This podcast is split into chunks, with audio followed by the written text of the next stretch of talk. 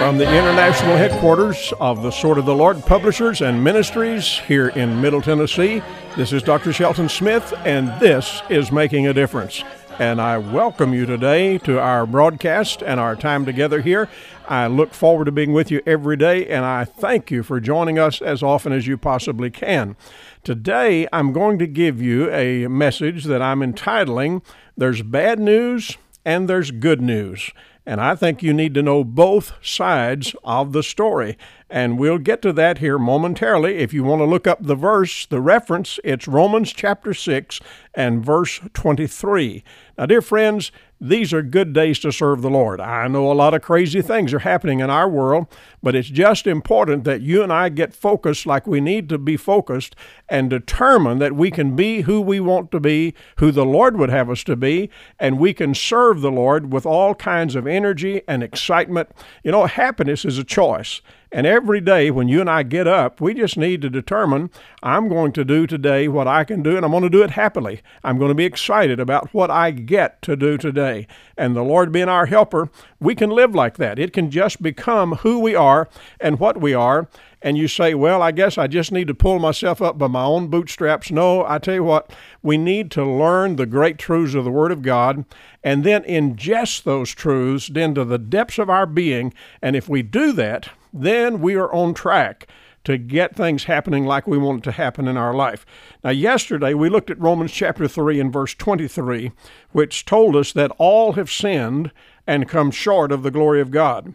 I told you yesterday that it is important for us to recognize the seriousness of sin. Sin doesn't need to be redefined, it doesn't need to have a new vocabulary to explain it away, but instead we need to acknowledge by nature we're sinners, and at the same time, very early in our life, we begin to practice sin. And that is a problem that we cannot solve on our own. That's why we need the Lord. Now, we come to this passage today, and uh, chapter 6 of Romans, and verse 23 says, For the wages of sin is death. That's the bad news. But here's the good news. The verse says, For the wages of sin is death, but the gift of God is eternal life through Jesus Christ our Lord. So it's important for us to make the case about heaven and about hell. One place, hell, you really do not want to go to. Heaven, yes, you want to go there. Let's make clear, though, we've got some issues here. The Bible tells us in this passage we've got an issue. We need to remember, too, God sets the terms and makes the rules about how we live our life and about whether or not we go to heaven. God, in fact, determines what the game plan really is. And one day, you and I are going to come face to face with the Lord. We're going to have to face Him and deal with Him one day when our life is over. The Bible says in Hebrews chapter 9 and verse 27 it is appointed unto man once to die, and after this, the judgment. That simply means we're going to face God one day. And when we do, there will be no negotiating, there will be no excuses and there will be no justification for our own actions. We must look carefully at what we're doing here and now because once we get there, we'll not have a thing that we can bring to the table that will justify us except that we have a Savior. So it's important for us to get all of this laid out the way the Lord says we ought to do. So again, let's look at the verse. It says, For all have sinned and come short of the glory of God. Let's look at it just breaking up here in little pieces. That word all, for example. Now, sometimes that word all can be used in a general sense. For instance, sometimes I say, all is well. Well, that just means everything's going good. It doesn't mean that everything is in place, but we still use the word all. Uh, sometimes we use it to mean, well, the only thing. For example, I might say, all I want is to be left alone. Well, I promise you, uh, at breakfast time, I want more than to be just left alone. I want food. But we use the term in a way that is uh, sometimes a generic term, sometimes an ambiguous term. But there are times when the term simply means everything. And that's the case here in verse 23. When it says all have sinned, that means every man, every woman, every boy and girl, every living, breathing human being has sinned, is a sinner, and it simply means everybody when it uses that term all here. The second thing we note in the verse is all have sinned. Now, that matter of sin is something we really have to consider, dear friends. I'm telling you, it means we cannot yawn our way through this one. Sometimes we act as though sin is nothing at all. Yeah, yeah, yeah, you know, we acknowledge maybe we did something we shouldn't have done, but it's like it really doesn't matter whether we did it or not. Well, I'm telling you, sin is not something that you can just chalk up and say, well, it was a mistake. No, it was more than a mistake, it was a sin. Sometimes we try to cover things up by changing the vocabulary. A lie becomes, well, it's just a fib. Uh, adultery is an affair or a relationship. Stealing, well, they just took something. Folks, you cannot cover up sin with a new vocabulary and get by with that. The Bible tells us clearly the word sin simply means missing the mark.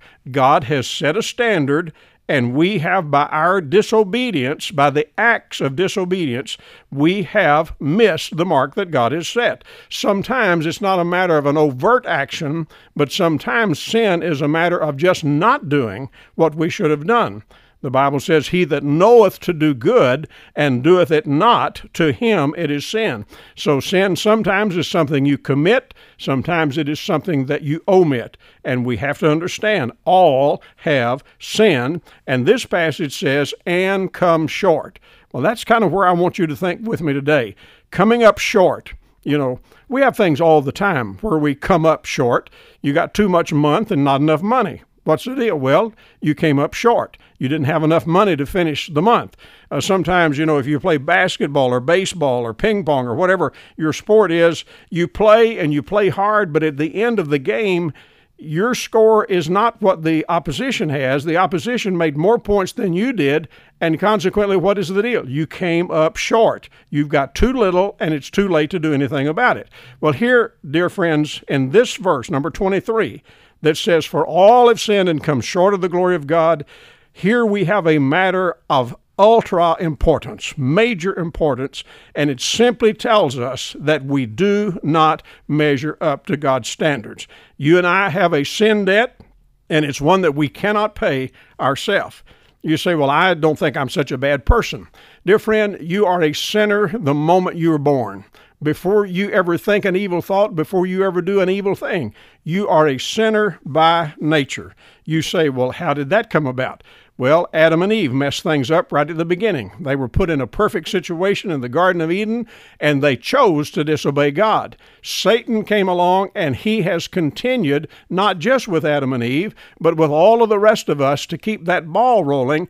And whenever we are born into this world, because we inherited that sin nature from Adam and Eve, that means we are sinners from our birth and because we have that sin nature, we ultimately commit the acts that we should not commit. And sin is a real matter, first by nature, then by practice, and by choice. We are sinners. Now, a lot of people try to placate the situation. A lot of people try to please God in some ways that do not please Him. For example, you cannot please God with your own set of morals.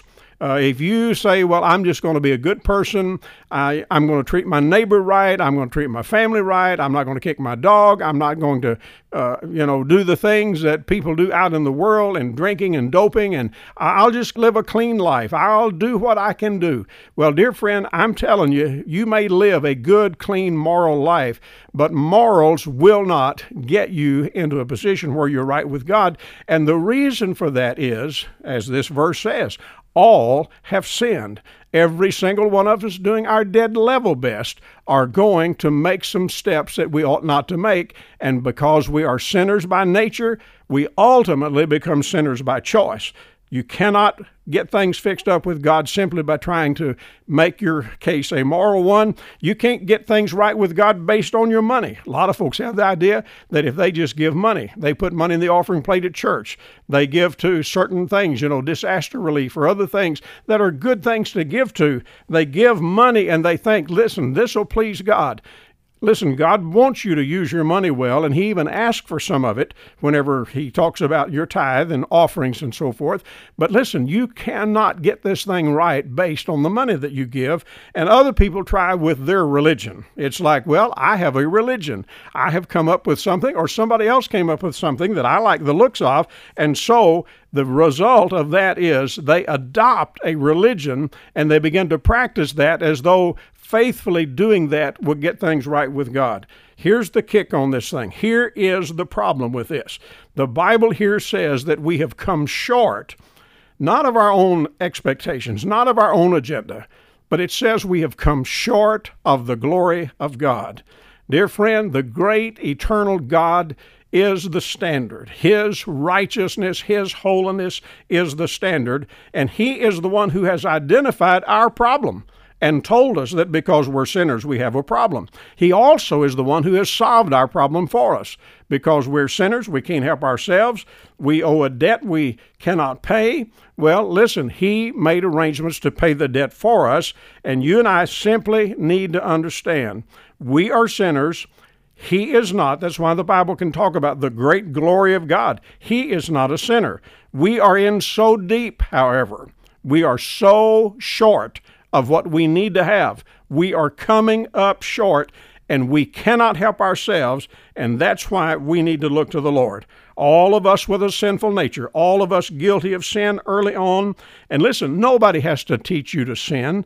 You don't have to have a tutor on this. You don't have to have a mentor that makes sin possible for you. No, and the fact is, nobody has to give you instructions about this. You'll do this all on your own, and when you do, guess what? You come up short. Well, the Bible goes on in this very passage. Verse 24 says to us, We are justified freely by His grace through the redemption that is in Christ Jesus. And that is the wonderful part of the story. You and I have a need, we have a burden, we are sinners, we cannot help ourselves, but the Lord has made arrangements that is available to us on a free basis. I'm talking about the Lord just gives salvation to us. We could never earn it, we can never buy it, but he gives it to us freely because of the redemption that is in Christ Jesus. Now, I hope you'll be with me tomorrow and the rest of the week because we're going to talk about some of these very key elementary subjects that'll just absolutely get the subject nailed down like it needs to be nailed down. And I hope that you'll join me and be here all week right here at this time on this station. And I thank you for being along today. By the way, I would love for you to check us out at our website at swordoftheLord.com. Got a lot of things of interest for you there.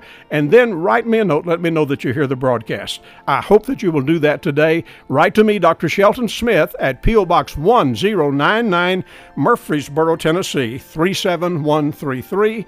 The email address is radio at swordoftheLord.com. Well, dear friends, until tomorrow, God bless you. Have a good rest of the day, and goodbye for now.